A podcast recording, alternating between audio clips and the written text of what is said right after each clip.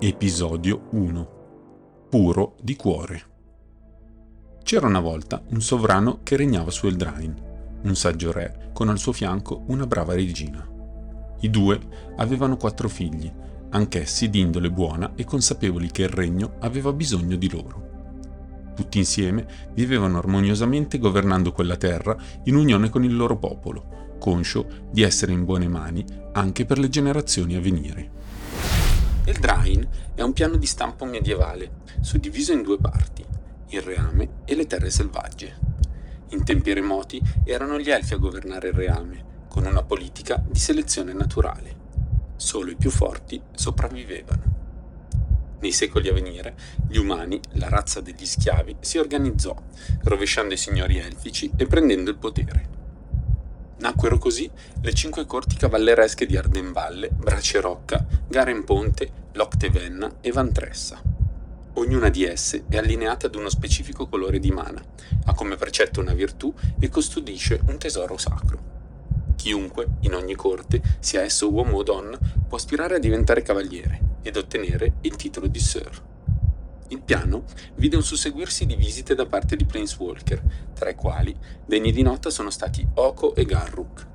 Le vicende dei due si intrecciarono con quelle di Algenus e Linden Kenrit, che, partendo da umili origini, incontrarono prima la bestia dei cimenti, un mitologico animale che fornisce missioni criptiche a cavalieri eroi e avventurieri.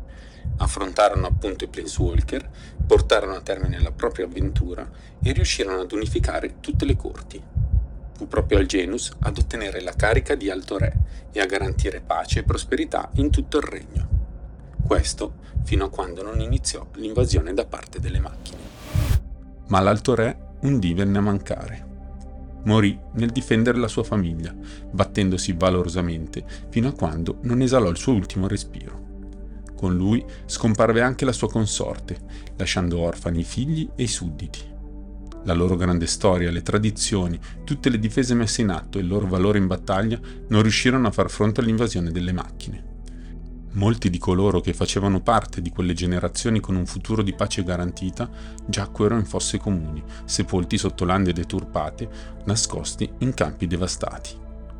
I cavalieri che respinsero l'invasione, sia che fossero soldati di ventura o coraggiosi veterani ancorati alle tradizioni e all'onore, videro in Will l'erede al trono e lo iniziarono a chiamare il re bambino. Sua sorella Rowan, per quanto desiderasse il contrario, non poté certo biasimarlo. Will e Rowan Kenrit, comunemente chiamati i gemelli, nacquero nel 4542 AR, mentre Algenus stava portando a termine la missione affidatagli dalla bestia dei cimenti.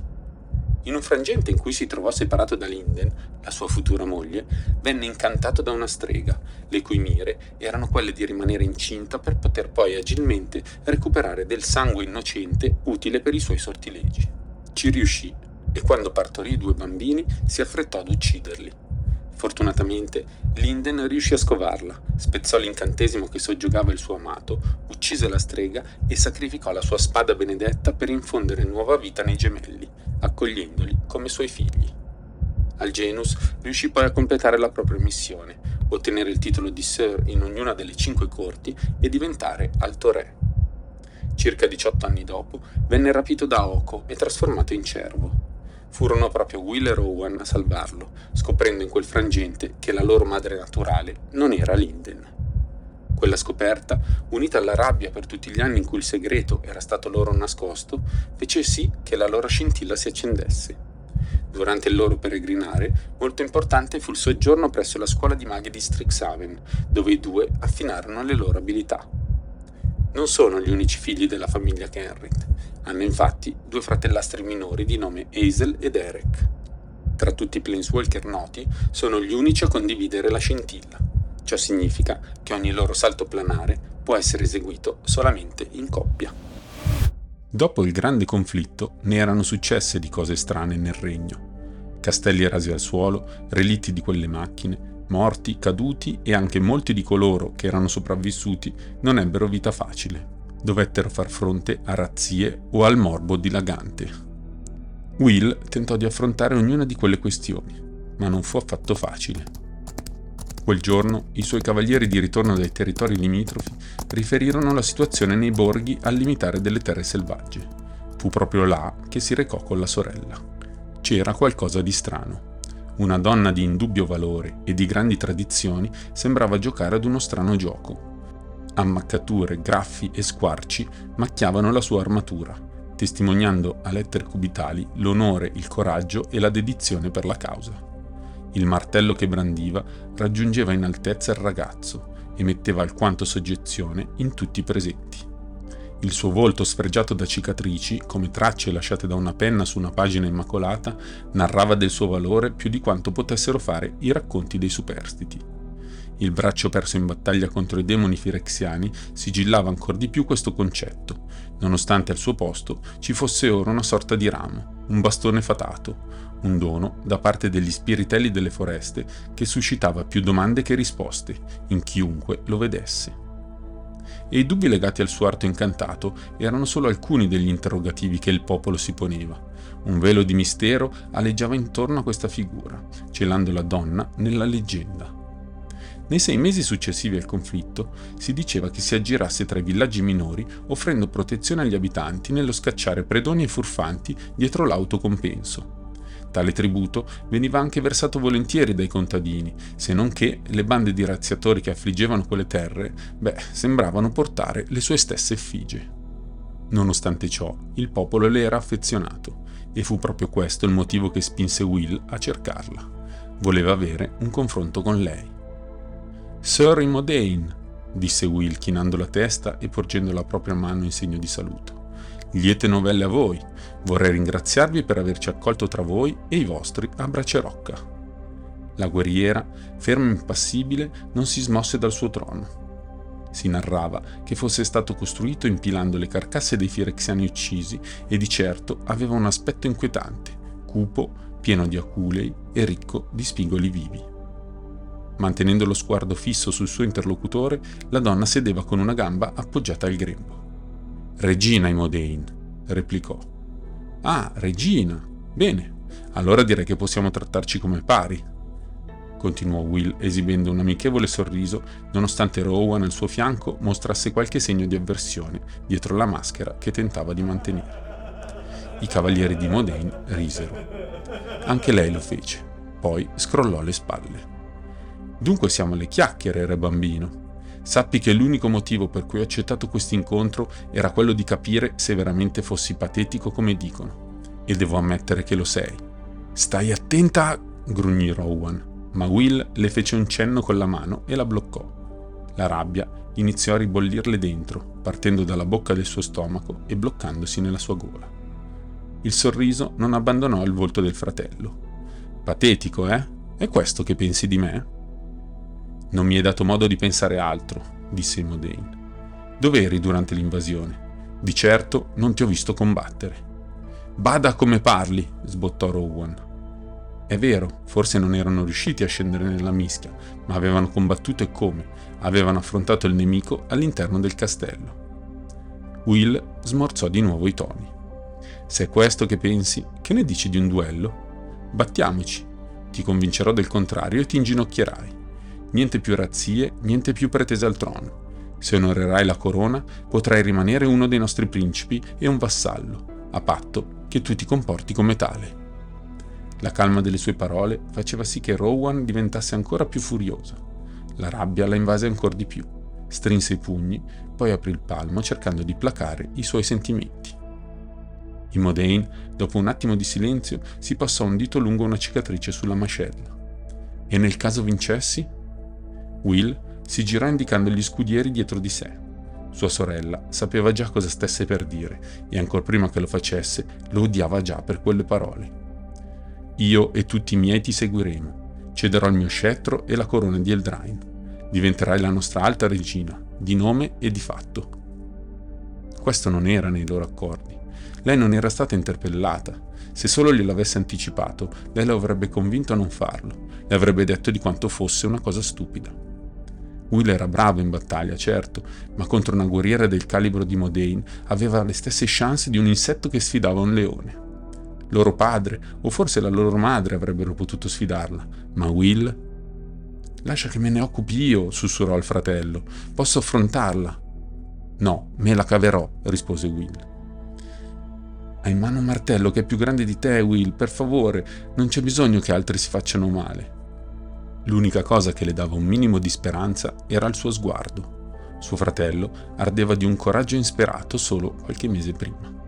Se questo porterà pace e sicurezza, non mi disturba versare un po' di sangue, rispose lui. Inoltre vedrai, si ricrederà accorgendosi che non ho paura e che non mi tiro indietro di fronte a un duello. I pensieri di Rowan però viaggiavano ormai lontani. Se lo fai perderai molto di più del tuo sangue e non ti rispetterà mai se ti vedrà crollare davanti a lei. Sono qui con te, perché non ti fidi di me? Su Eldrain l'aria trasudava di morte. Lo percepiva. La sua famiglia veniva prima di tutto.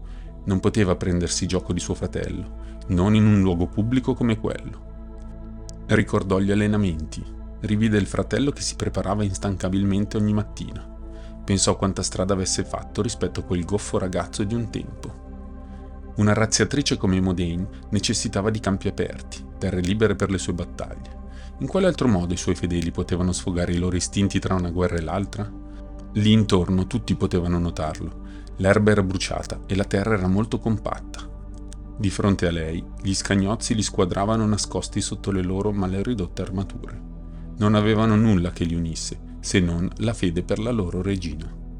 Dall'altra parte, i suoi fratelli e sorelle in armi, i cavalieri di Ardenvalle, potevano sì indossare abiti più raffinati, armature lucide e sì avevano un posto caldo dove dormire, ma la loro fede era ancora quella riposta nel vecchio re, il buon re.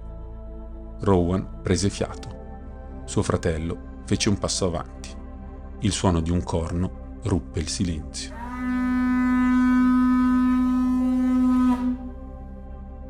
Da sempre i cavalieri si sono affrontati a duello. I suoi ricordi sono pieni di sfide mentre in ginocchio saltellava sulle gambe del padre, osservandoli e facendo domande su tutto ciò che vedeva. Più di una volta giurò a se stessa che un giorno ci sarebbe stata lei al loro posto. Suo padre le aveva sempre assicurato che sarebbe stato così. Poi giunsero i duelli e quando finalmente si inchinò per la prima volta vittoriosa di fronte al padre, la sua gioia si accese e divampò nei cuori di tutta la famiglia e così, come un fuoco, la riscaldò e la rafforzò. Firexia le aveva portato via tutto questo. In quel momento, guardando Will prendere posizione per prepararsi al combattimento, vide l'ombra del padre stagliarsi alle sue spalle. Imodain si era invece trasformata in una di quelle mostruosità che l'avevano portato via affamata e pronta ad uccidere. Rowan strinse la sua spada. Saggiando nel peso, cercò di ancorarsi al momento, cercò di rimanere al presente accarezzando il cuoio della sua impugnatura. Andrà tutto bene, pensò. Stavolta non è quella volta. Imodain fece la prima mossa.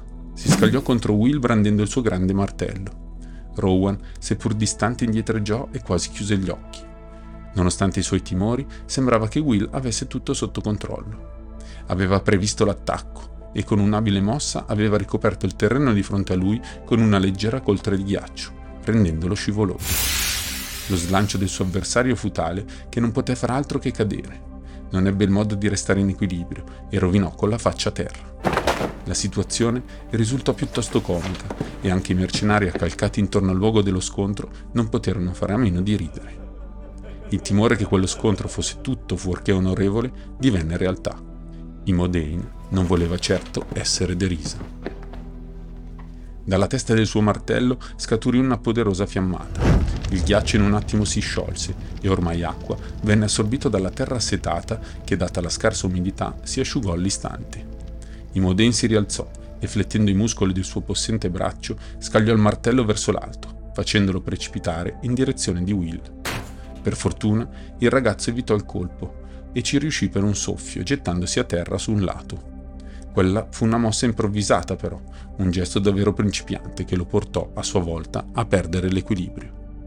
Imoden riuscì così a recuperare la propria arma più velocemente di quanto Will potesse fare per rialzarsi. Il fiato si bloccò nella gola di Rowan. La paura l'assalì. Ogni secondo era come una coltellata. Odiava tutto ciò.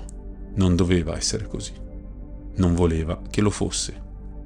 Tutta la rabbia che aveva provato vedendo morire suo padre, tutto il dolore che aveva vissuto nei momenti che seguirono, come elettricità che si faceva strada lungo un filo, iniziò a pervaderla. E lei non si oppose, la lasciò scorrere, senza alcun ostacolo. Ma c'era altro, qualcosa stava alimentando quella rabbia e quel dolore, qualcosa di nuovo e di terribile. Rowan non lo sapeva, eppure era come un veleno che intaccava le sue vene. Chiamare fulmine ciò che scaturì dalle sue dita era un po' come chiamare pozzanghera all'oceano. Il cielo stesso tremò di fronte a quella scarica, le scure nubi fuggirono per lasciare spazio al re degli elementi. Quando il tuono mise tutti in ginocchio, erano ormai passati già cinque secondi. Solo quando la polvere si depositò a terra, lei si rese realmente conto di ciò che aveva fatto. Quel giorno nacque quella che le generazioni future chiameranno il picco tagliatempeste. Con la sua lama fulminea, Rowan scavò un'enorme fenditura nel fianco della montagna più vicina. Nemmeno i giganti, unendo tutte le loro forze, avrebbero mai potuto fare una cosa del genere, una dimostrazione di forza inaudita. I suoi polpastrelli formicolavano ancora, il cuore le batteva in gola. Fissò la sua mano, poi si girò verso la breccia nella roccia, incredula. Esisteva davvero un potere del genere? Dove era riuscita a trovarlo? Ro? disse Will con tono spaventato. Anche Modena era sbiancata in preda al panico. Intorno a lei tutti i soldati la squadravano con timore. Avevano paura di lei? La lingua le si incollò al palato. Avrebbe probabilmente dovuto dire qualcosa ma non riuscì a proferire parola, quindi rimase in piedi in silenzio. Pensò di sguainare la spada, ma poi realizzò che così facendo avrebbe probabilmente liberato un'altra scarica. Non ebbe nemmeno il tempo di riflettere che Modane lasciò cadere il proprio martello per darsela a gambe levate. La ribelle venne inghiottita dalla fitta vegetazione prima ancora che uno dei due fratelli capisse come provare a fermarla. Non era del tutto vero. Will avrebbe potuto farlo. Gli sarebbe bastato scagliare un'altra scarica di ghiaccio per bloccare la sua fuga, ma non lo fece rimase a terra, impietrito, con lo sguardo fisso su Rowan. Anche quando lei lo aiutò ad alzarsi, lui non riuscì a scrollarle gli occhi di dosso. Che cosa hai combinato? Non sapeva ancora cosa rispondere. Tutto ciò che riuscì a dire fu Avresti dovuto lasciar combattere me. Non avresti mai dovuto farlo da solo. Sai di non avere l'addestramento necessario. Si zittì. Sentiva una sensazione pungente, come se decine di occhi fossero puntati sulla sua schiena percepì tutte quelle spade sguainate alle loro spalle. I suoi sensi da abile guerriera erano lì con lei, pronti ad assisterla.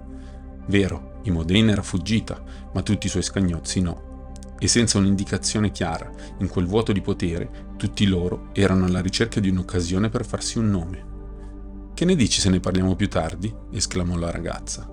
Iniziamo ad uscire da questo pasticcio. C'era un tempo una guerriera nobile e buona, una valorosa cavaliera presso Castel Bracerocca.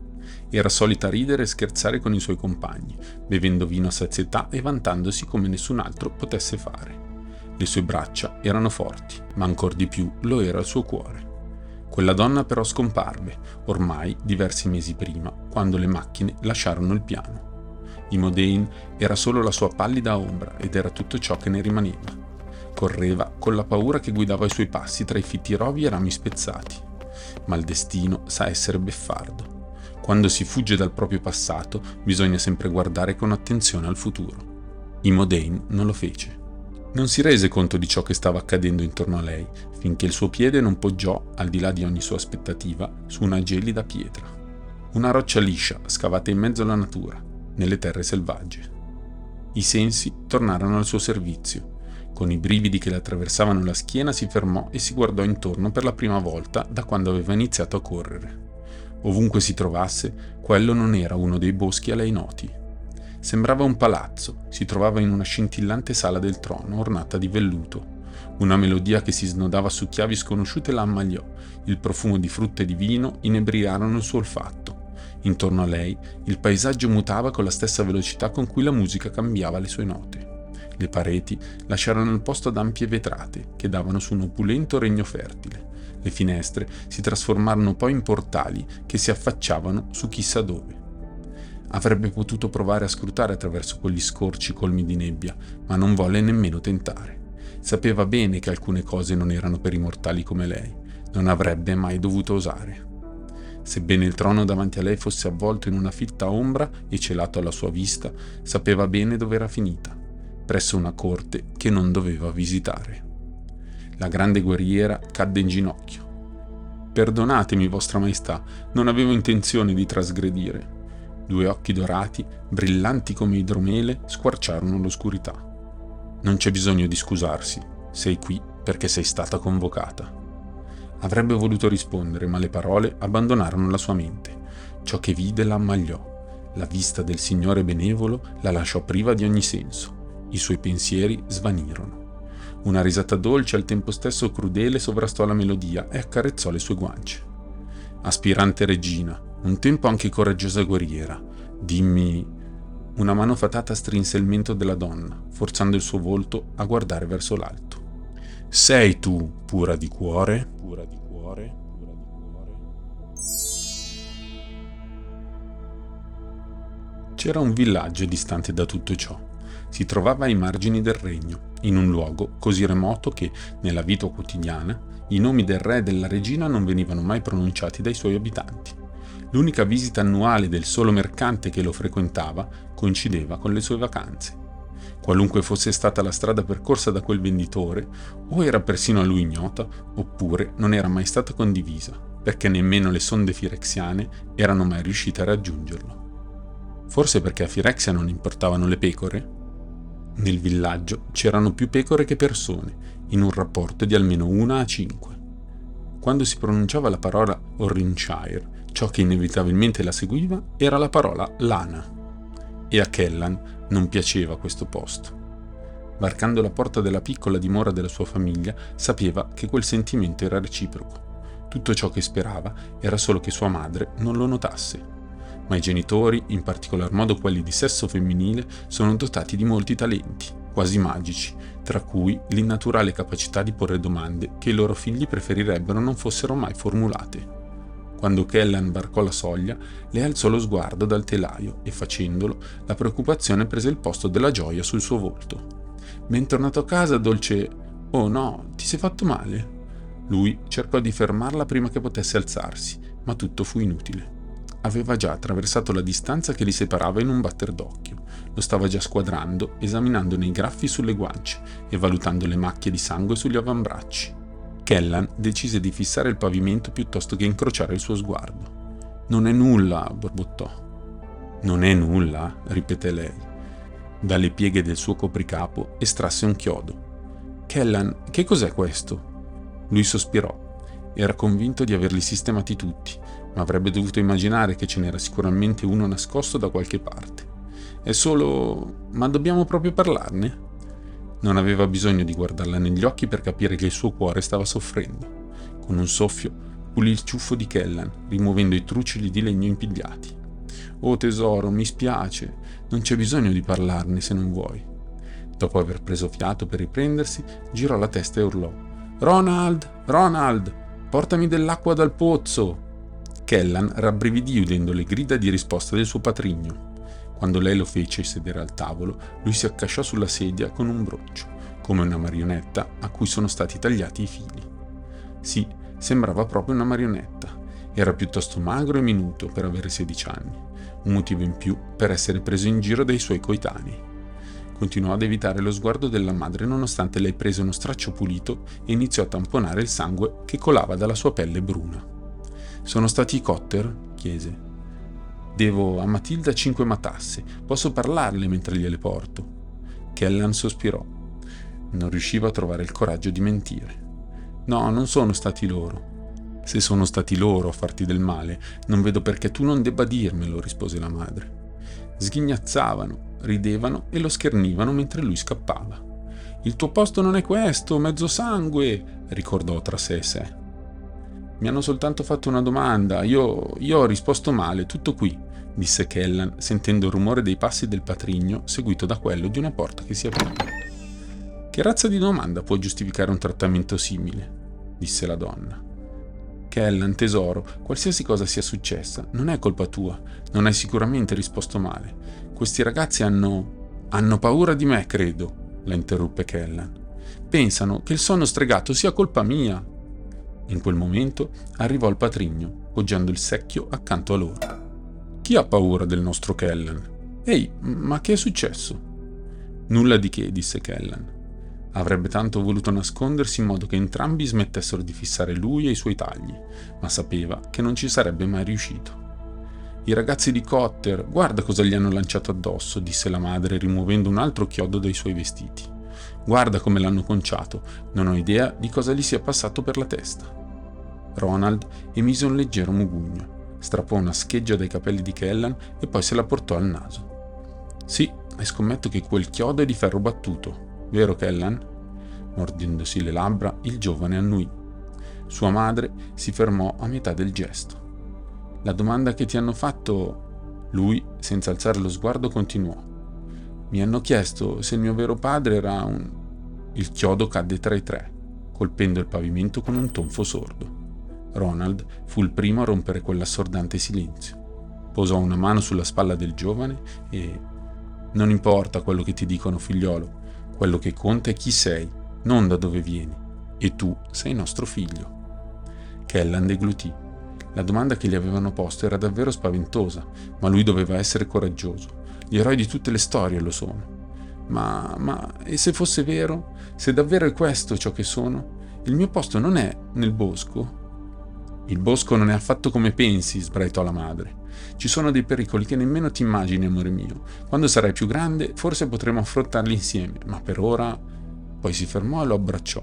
Per un attimo si ritrovò confuso. Non fu nemmeno sicuro di chi stesse veramente abbracciando chi. Il tuo posto è qui, con noi, non importa ciò che dicono gli altri.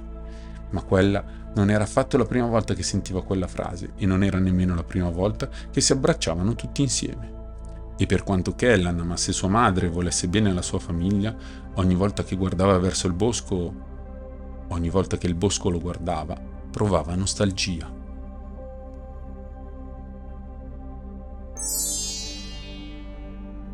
il castello di Ardenvalle cadeva a pezzi. Giaceva ormai in rovina. Per metà divelto dalle fiamme e per metà abbandonato, non era la dimora adatta ad un aspirante re e alla sua corte. Will decise di stabilirsi al castello di Vantressa, sperando forse che la conoscenza infusa e confinata nella roccia potesse conferirgli saggezza. Rowan non era affatto sicuro. Sebbene si trovasse da più di un quarto d'ora nella sua stessa sala, nella stanza dei combattimenti improvvisata dal fratello, era la prima volta che si accorgeva della sua presenza. Non importava che le guardie l'avessero annunciata, non importava quante volte si fosse schiarita la gola, ciò che aveva portato, quei documenti, l'avevano rapito. Non poteva biasimarlo nemmeno per questo, almeno non del tutto. Come era in carica, Will era sepolto da cumuli di scartoffi, ben più alti di loro due messi insieme alleanze, accordi, documenti finanziari, tasse, giuramenti e condanne a morte. Era impossibile distinguerli uno dall'altro in una pigna così alta. Naturalmente, lei non poté rinfacciargli nemmeno il fatto di aver accettato quel titolo. Era evidente quanto tutto questo lo avesse logorato. Aveva scure occhiaie sotto gli occhi e una barba che arrivava fino al mento.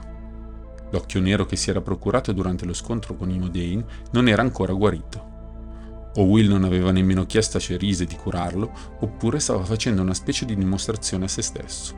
Doveva essere per forza la seconda ipotesi, perché se solo Cerise l'avesse guardato, sarebbe sparito a prescindere, indipendentemente da ciò che voleva.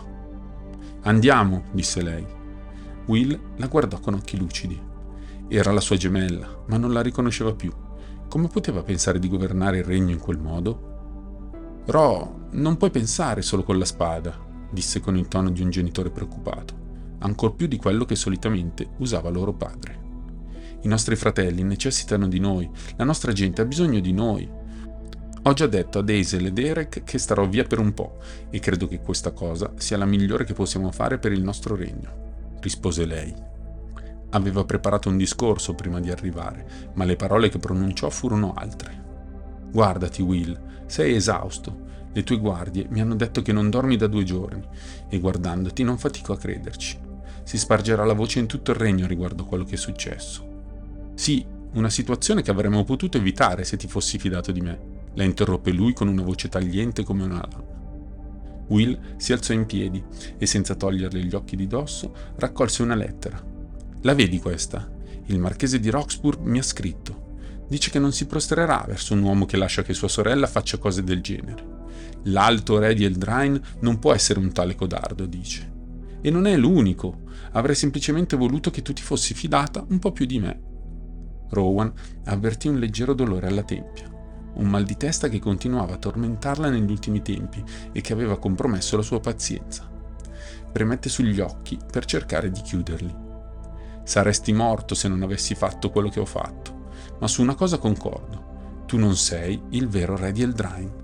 Non ti sei mai recato dalla bestia dei cimenti, non hai mai compiuto la tua avventura. Su, non essere così fiscale, quello è solo un dettaglio. Il reame ha bisogno di un alto re. Io ho fatto quello che dovevo fare. E l'avrei fatto anche alle scogliere. Avevo un piano, Rowan. Non è necessario che tu mi salvi sempre, rispose lui. Dobbiamo stare attenti all'impressione che diamo. La gente vuole essere unita e io voglio aiutarla ad esserlo. Far esplodere una montagna non è proprio un segno di coesione per nessuno. Avrei risolto la situazione, ci avrei parlato e avrei trovato una via di uscita, ma ora Imoden se n'è andata, fuggita chissà dove nel bosco, e i suoi mercenari hanno tutti i motivi per temerci. E allora? Che ci temano? Dubito proprio che facciano ancora scorribande tra la gente dopo la lezione che gli abbiamo dato. Preferisco che mille predoni abbiano paura di me piuttosto che una dozzina di contadini temano loro, sbraitò Rowan. Il fratello strinse i denti, si pizzicò al mento e poi rispose: Ma non è quello che avrebbero fatto i nostri genitori. Forse il mal di testa che le martellava le tempie, la rabbia repressa, la sua scintilla o quella strana sensazione che permeava le sue vene. Chi poté dire quale fosse la goccia che fece traboccare il vaso? Ma lei non ce la fece. Scoppiò. È una cosa da pazzi, Will. I nostri genitori mai e poi mai avrebbero ignorato un morbo che si sta diffondendo in tutto il regno. Oppure la tua idea di unità risolverà anche questo. Curerà il sonno stregato? Non sapevo che per farlo bastasse qualche stretta di mano e un boccale di birra. Ah, e prima che tu te lo dimentichi, i nostri genitori si erano guadagnati il loro titolo. Tu invece hai deciso di nominarti alto re solo perché pensavi ti si addicesse. Non importa che io ti abbia detto di non farlo. Era andata oltre, sapeva di averlo fatto, ma le andava bene così. Non c'era più tempo per parlare. Tutto quello che dovevano fare era agire, concentrarsi e trovare un modo per risolvere il problema. Il sonno stregato aveva probabilmente salvato il regno dall'invasione firexiana, ma a che prezzo? Ora il nemico era svanito, ma quel morbo continuava a diffondersi tra i sudditi sempre di più, e nulla riusciva a svegliarli da quel torpore non il bacio del vero amore né tantomeno un secchio di acqua gelida. Se fossero riusciti a risolvere il problema, a curare il sonno stregato, allora il popolo sarebbe stato con loro, unito. Il problema era che le migliori menti delle corti di Vantressa non erano riuscite a trovare uno straccio di soluzione in tutti questi mesi di studio, ma Rowan sapeva che tutti quegli studiosi non potevano accedere al multiverso. Ma i gemelli invece sì. Inoltre, Viaggiare li avrebbe portati lontani da qui, lontani da questo castello che non era nemmeno del tutto loro e da tutti questi ricordi. E sebbene le differenze tra i due fossero più marcate che mai, c'era una cosa molto importante che condividevano ancora, una cosa che li teneva legati, la loro scintilla. Rowan ambiva quel potere come molte altre volte in passato. Will la gelò. Rowan, non possiamo andarcene così ma non possiamo nemmeno starcene qui seduti ad aspettare. A Strixhaven abbiamo imparato a trovare soluzioni diverse ai nostri problemi. Abbiamo imparato a usare la magia. E questo è ciò che dobbiamo fare, disse lei. Io sono l'Alto Re. Devo rimanere qui. Strano, pensò Rowan. Avremmo già dovuto essere altrove. Sarà stata colpa di Will e della sua reticenza, o forse è la sua fastidiosa insistenza riguardo un titolo che non si è nemmeno meritato. I tuoi obblighi sono verso il Drain e il tuo dovere ti chiama. Stai rovinando la mia concentrazione, Will. Ancora una volta si concentrò. Per eseguire il salto chiuse gli occhi e si impegnò nel guardare oltre. Oltre al dolore lancinante alla testa e oltre le proprie frustrazioni. Ma chiudere gli occhi fu un grave errore.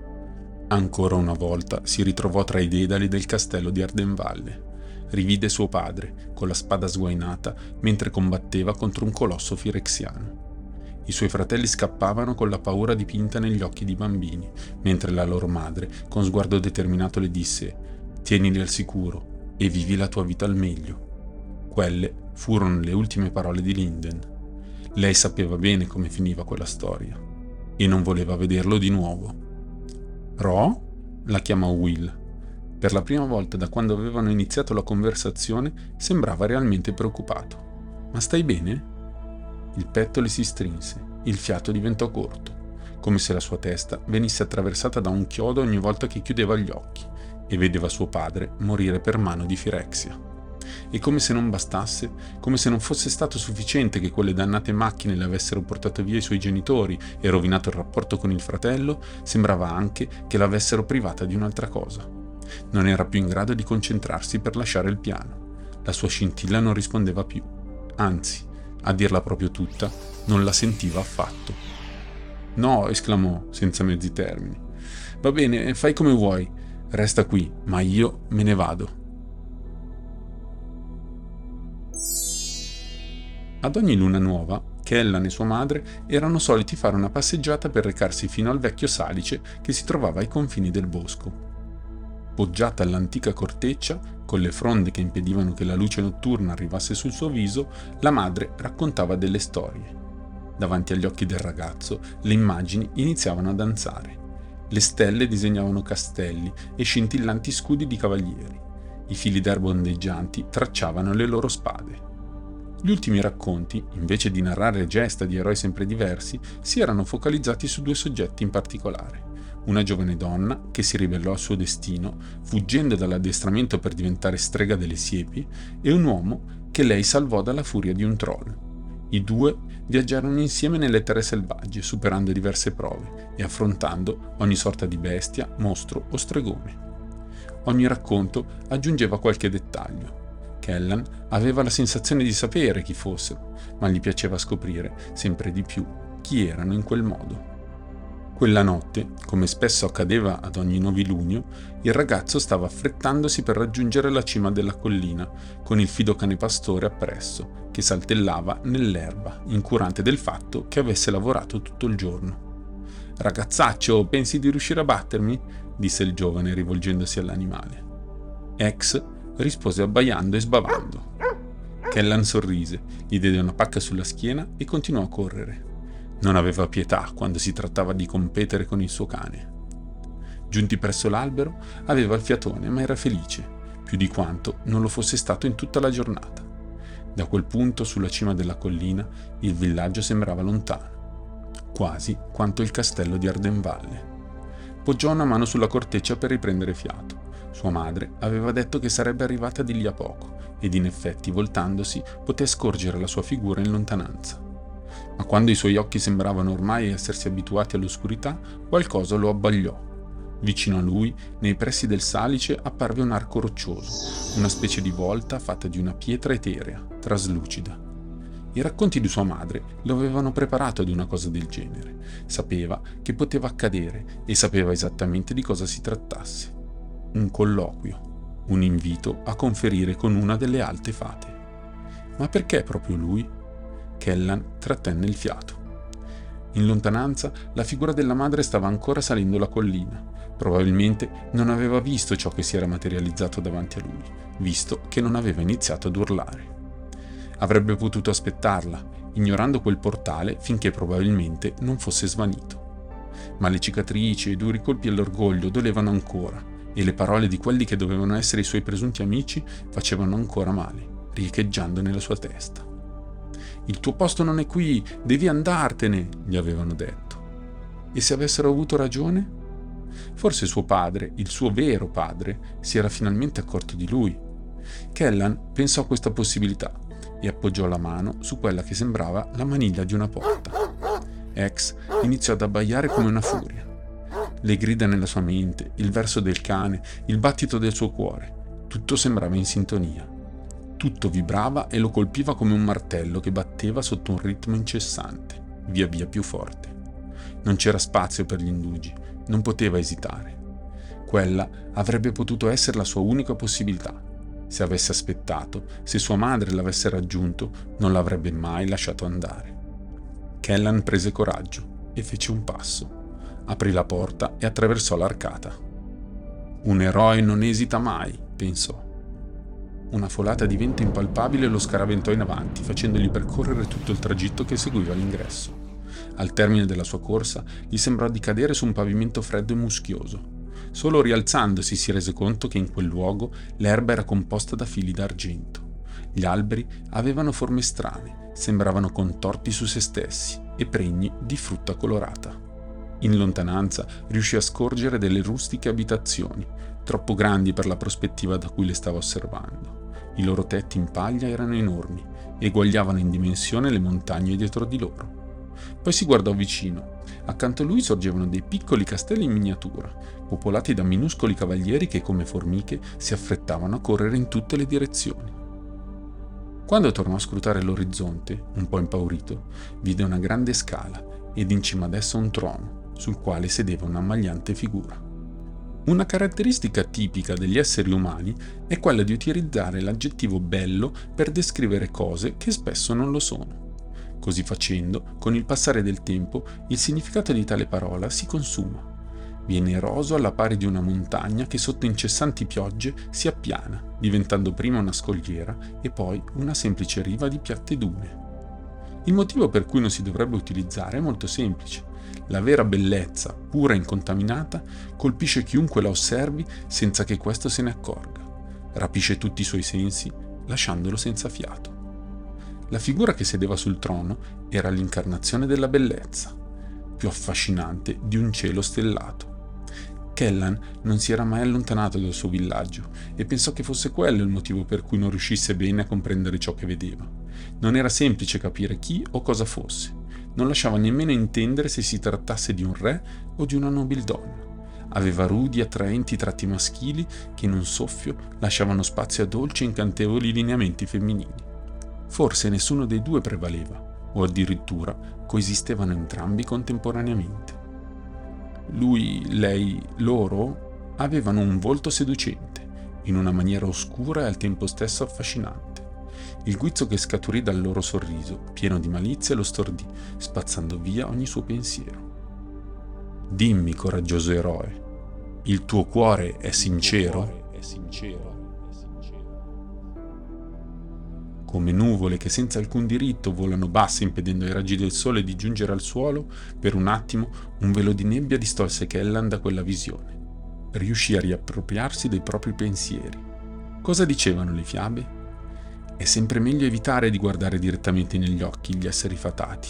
Bisogna fissare il suolo. Eh, non saprei, credo di sì, o almeno mi piacerebbe, rispose il ragazzo. Questa non è affatto una risposta, sbraitarono. Poi seguì un lungo sospiro, proprio come faceva sua madre quando nei racconti imitava la voce di un principe. Sei veramente figlio di tuo padre?